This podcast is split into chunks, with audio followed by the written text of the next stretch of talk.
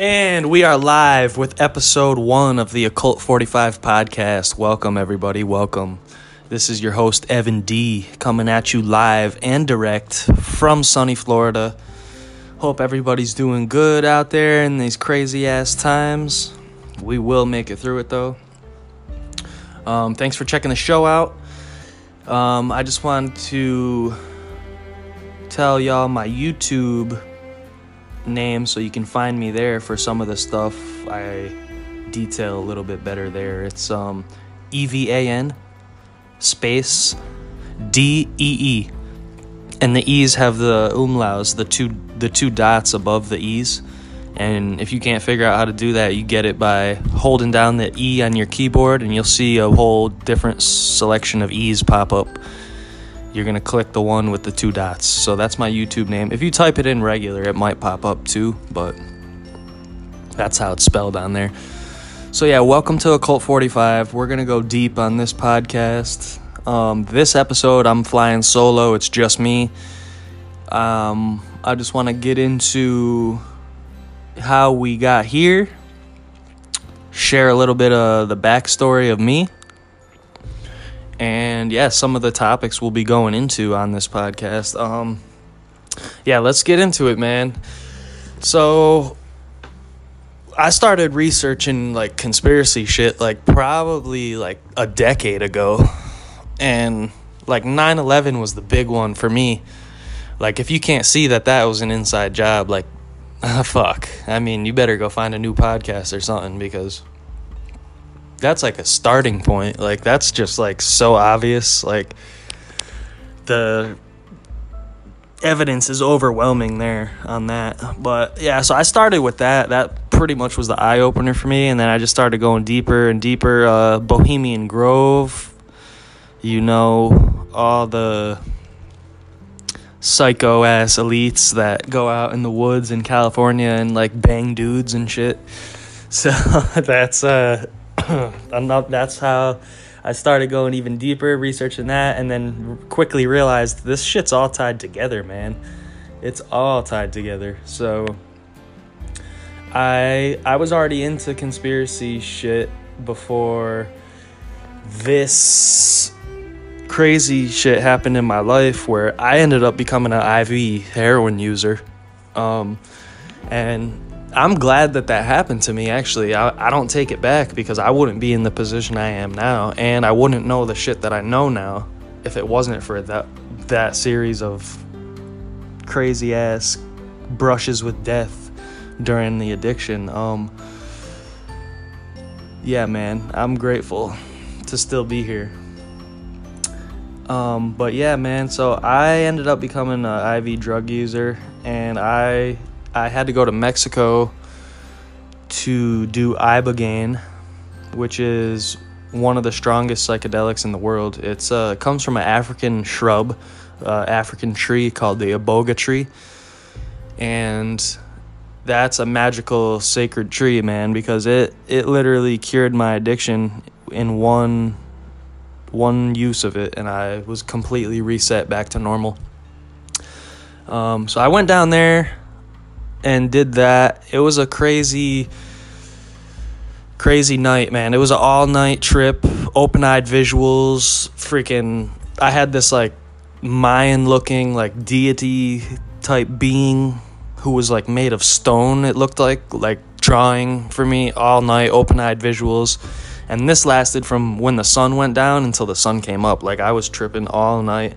And it just like showed me what was causing my addiction and stuff. I had just gone through like a breakup and that was like I was holding on to that shit for some reason like it was really making me use a, a lot. And yeah, man, I'm a Pisces, so I'm sensitive to that shit, you know? Like that shit fucks with me. I'm a sensitive dude.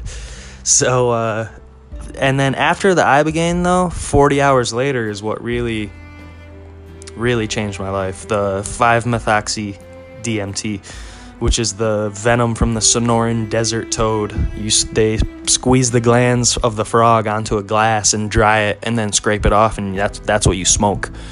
and that just closed the circle and teleported me to the center of the universe like it seemed like that's where like our souls are like created like that's it seemed like heaven to me because like the feeling that it gives you is like nothing you'll ever experience it's the best feeling in the world and i was just i was only um in that realm for like seven minutes. It was so quick, but it seemed like forever. And it just teleported me there and it got me to where I need to be. It showed me what I needed to see. And it just, it promised me, like, you can have this feeling forever, but you have to do the right thing on earth first. And I went into this deeper with Sam Tripoli on his podcast Zero. Um, if you go to rokfin.com, you can find him there. Um, I'll try to leave a link for that in the description. Um, but yeah, I go into it deeper on my YouTube channel as well. But I'm just going through this series of events that got me into the like deep, deep occult. Um, so yeah, I did the ibogaine. Forty hours later, I smoked the five meo. Uh, came back. I was completely changed back to how I should be, back to my normal self, and that is when everything really got amazing for me. So I ended up six months later after Mexico, I ended up trying NN DMT for the first time. And that was life changing, man. Um, I had full entity contact right away. And, you know, some people smoke DMT forever and they never break through. I mean, I've been breaking through since the first time I've used it. I think the entities like they know what I did in Mexico. Like they they know that I've already communicated with otherworldly things and like I'm I let go pretty easy. Like I have an easy time like leaving my body behind and being in the astral realm. I just it's just easy for me. I know it's it takes a lot of practice for some people and it, some people can never do it. But I just it's very easy for me to just accept it and just let them show me what I need to see and tell me what I need to be told. So I started, I was at a music festival. This is six months after Mexico. Um, I go, this dude comes rolling through our campsite and says, Hey, I got DMT. I'm like, Oh shit. So I, I bought a half gram of that and I saved it the whole entire day. And then that night, I was back in my tent by myself, and I loaded it up in a vaporizer that I had, uh, not really knowing the correct methods yet for smoking it. I figured, oh, this would work, so I put it in my. It was a PAX vaporizer for weed, and I put it in there. And I start hitting it, and all of a sudden, I'm fully enveloped in this like Super Mario world with these crazy looking entities and these weird characters like running up to me just like right in my face and I was just like oh okay I get it now. Now I understand. Like this is no hallucination. This is much deeper. So fast forward um and I it's just, it becomes the most interesting thing to me in my life and I'm just like wow so I become obsessed with this. I think about this shit every day too, still to this day, because it's the most interesting thing in the world to me. And so fast forward, and I start experimenting a little bit more. And I'm on a regular basis communicating with these otherworldly entities, man. They're some of them look like us, but a lot of them look way different like I've had experiences that they do look like Terence McKenna always be talking about the elves and like stuff like that. Like they do a lot of them do look very elvish. They look like they look like um us but with like bigger ears and a bigger nose and they're wearing these weird like clothes. Sometimes the experiences are very medical um very medical they look like a medical setting, you know? And very indistinguishable from an alien abduction, basically. Like, I've had tubes shoved into my chest. Like, well, first of all, one experience, I woke up in like this tank that was. it looked like the the tank when in in the Matrix when he wakes up in that tank, it's like pink like fluid, and his head is plugged into that big big ass needle. When he wakes up in that tank, I've woken up in that same exact shit, and that actually also going into that trip, I I also heard in the Matrix when he touches the mirror and that liquid metal like goes down his throat and you hear that like crazy like like this crazy robotic sound. Okay, I heard that when I was going into the DMT realm. So, and I've heard that multiple times when I go into that realm. So, and then I, I wake up in this tank on one of these experiences. I wake up in the tank and I'm like, what the fuck? Like, this is crazy, like this pink fluid all around me. And I see like these shadows outside of the tank and they're like doing something out there. And then all of a sudden, this big, this big tube like comes through the tank and it goes into my chest and I start like feeling my chest get really, really hot. And the crazy thing is, too, my girlfriend who was watching me through the experience, she saw me grab my chest, and that was that was the same moment where I felt that get like really hot. And I asked these beings, I was like, why are you guys doing this? And they were like because we have to. And i saw like this type of like fluid leaving my body. And i just got like a deep sense of knowing that they were extracting feelings and emotions from me like I don't I don't know like if that's but I just got like a deep sense of that's what they were doing. So yeah, man, I've I break through every single time and these beings are like so far beyond us. They have technology that's like they've had like billions of years head start on what we have. Like they're beyond the point of like physical. They're ultra terrestrial, interdimensional. And they they always like communicate telepathically and they show you like super ancient occultic symbols and like hieroglyphic type symbols and beam them into your third eye.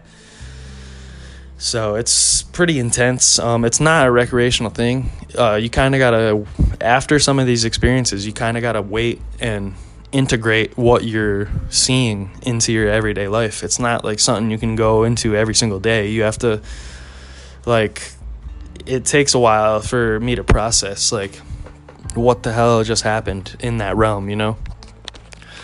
But yeah, man. So would I recommend DMT to everybody? I used to say yes, but now I kind of have a little bit more caution because I don't think everybody's ready to have a like 20 foot tall praying mantis creature like beaming hieroglyphics into their third eye. Like that's just so intense and it's like they're they don't like hurt you or they're not like mean, but it's intense because you're not really expecting it to be that in your face, like alien in your face type shit. So, but yeah, man. Uh, so that's how I got into DMT. It's very important in my life. Um, not a recreational thing, like I said. Not something you want to do every day but it does help um, you see the real truths of our world and it proves to you that this reality that we're in is nothing. Like this is so dull and bland compared to that that world is so much more real. It's like more real than this reality. That's what it seems like to me. So yeah um the DMT entities are really really out there. It's it's really crazy and you know they they know about this shit. They're they're hiding this shit from us and it's not right. So i'm just trying to make sure everybody knows like this is important shit. Like i'm i'm talking to aliens like hello? Like this is important. Um you know you people who uncover this this is a dangerous topic you know? People who uncover this shit are found dead they uh, they get silenced, suicided, you know. But too many people are waking up now for that to ha- like. More and more people are starting to realize like, okay, there's something here. And like John Hopkins is like studying this.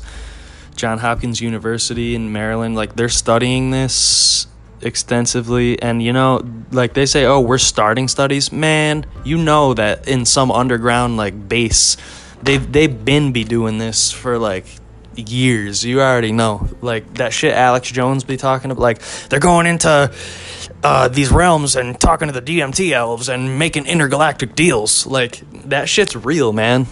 Like I know that that shit's real. Cause I talk to those myself. Like you know.